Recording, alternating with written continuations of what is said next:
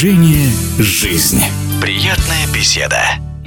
Летом этого года сборная России по бейсболу проведет матчи отборочного этапа чемпионата Европы. Россияне сыграют с командами Белоруссии, Турции, Швейцарии и Словении. В преддверии предстоящей квалификации, игры которые будут домашними для наших бейсболистов и пройдут на бейсбольном стадионе «Рустар-Арена», что в московских филях, мы пообщались со старшим тренером российской сборной Владимиром Тимаковым и поговорили о планах и шансах нашей команды. Добрый день, уважаемые слушатели. Сборная России по бейсболу в этом году стоит важный важный этап, квалификационный турнир, который пройдет в Москве. Победитель этого квалификационного соревнования попадает напрямую в группу А, топ-16 команд, и примет участие в турнире, который пройдет в сентябре в Италии. Что касается шансов получить э, путевку в это основное соревнование, я не очень люблю загадывать. Мы очень э, много работаем. Наша главная цель как раз победить в этом квалификационном турнире в Москве и, соответственно, занять призовые места на чемпионате Европы в группе А. Такая стоит задача от руководства Федерации.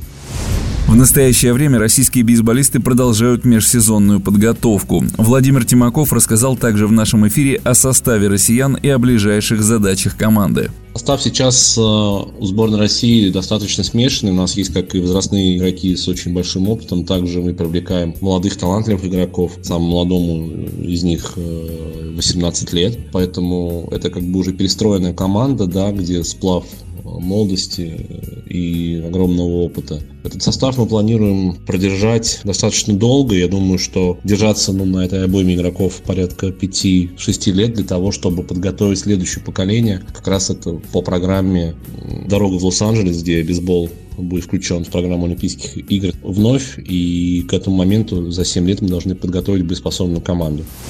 Кроме того, Владимир Тимаков в беседе с нашими корреспондентами рассказал и о самом успешном выступлении россиян на европейских первенствах, но было это уже почти 20 лет назад. Что касается самого успешного выступления национальной сборной, да, это будет 2001 год, когда наша команда проиграла в финале команде Голландии 4-1, если мне не изменяет память. К сожалению, из того состава сейчас уже никого нет с действующей сборной. А, но есть э, тренер, который работает э, в составе тренерского штаба и который делится тем опытом, который он получил там, рассказывая, делясь им с молодыми игроками.